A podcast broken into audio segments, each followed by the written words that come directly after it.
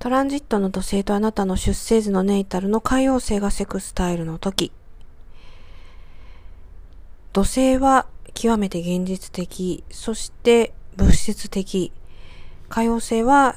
非常にこう精神的、スピリチュアル的な、えー、イメージありますけれど、この二つがね、重なるとどうもあんまりこう、いい予感は期待できないんですけれど、えその中でもセックスタイルっていうのは比較的この両者のバランスがうまく取れやすいと思います。で、皆さんね、これお聞きいただいている方の中にも、もしかするとバブル期を、え、結構青春時代でね、過ごしてみえたっていう方もいらっしゃるかもしれないですし、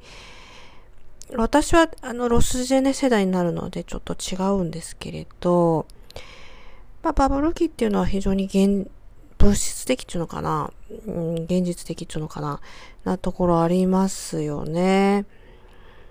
私のこう周囲の知り合いの人なんかにもいろいろ話を聞くと、まあ、それは非常に、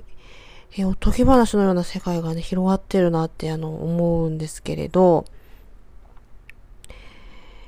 なんていうのかな、例えば、えー、デートの時に、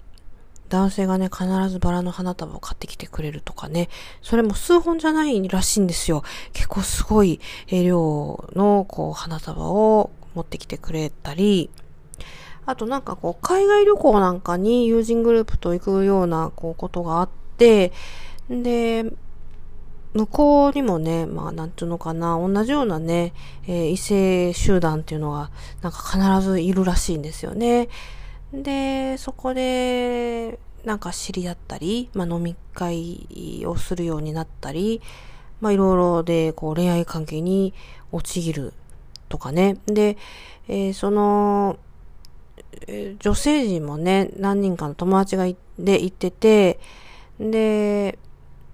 やっぱり、まあ、一人の男の人を巡ってこう、取り合いみたいになっちゃって、帰りの飛行機の中はもう修羅場みたいになってるとかね、そういう話も聞きますし、まあ、あとね、こう、販売業なんかこう、していらっしゃった方は、もう本当にすごい売れ行きで、一本、こう、何万もするものが飛ぶように売れたよとかね。まあ、それはそれは、もうロスゼネ世代からしたら信じられないような話が、こう、いろいろね、けるわけなんで、結構ね、そういった人たちの話聞くのも面白いんですけれど、えー、で、翻ってみると、歌謡星っていうのはどっちかっていうと今のこう世界観を表していますよね。まあ、鬼滅の刃なんかが流行るのも、そういった、まあ、精神面、まあ、スピリチュアル面っていうのを重視したような作品に仕上がっているんじゃないかなと、え見ていて思うんですけれど、で、重要なのは多分、その、どっちかがこう先行しすぎるっていうのは、あんまり良くないっていうことなんですよ。だから先生術がこう好きな方っていうのも非常にこう歌謡セチックっていうか、スピリチュアルチックな人も中にいらっしゃって、まあ、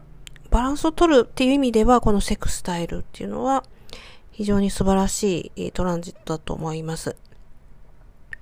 で、この時期特にね、その精神面の、えー、偏りっていうのをなくしていこう。現実的に働きかけをもっと自分は行った方がいいんじゃないかっていうふうに、えー、感じるようになるようです。でこれは素晴らしいことですよね。えー、だからこう、両方のこう、両輪の輪がこううまく、えー、働くようになっていくと。えー、いうことのようです。で、ただね、あの、なんかやっぱり、興味がこう起こりやすいっていうのは、えどっちかっていうと、まあ、宗教的なグループとか、まあ、スピリチュアル的なグループとか、えそういったものとか、まあ、人に、え惹かれていって、えそういった人たちともっとね、交流したいっていうふうに思うようです。で、えー、それ自体はいいんですけれど、えー、ただこう頭の中、こうお花畑の中でこう漂っているような感じの人のグループとかじゃなくって、きちんと現実的に行動していく、えー、人たちと仲間になっていかれるようです。これは本当に素晴らしいことなんじゃないかなと思っています。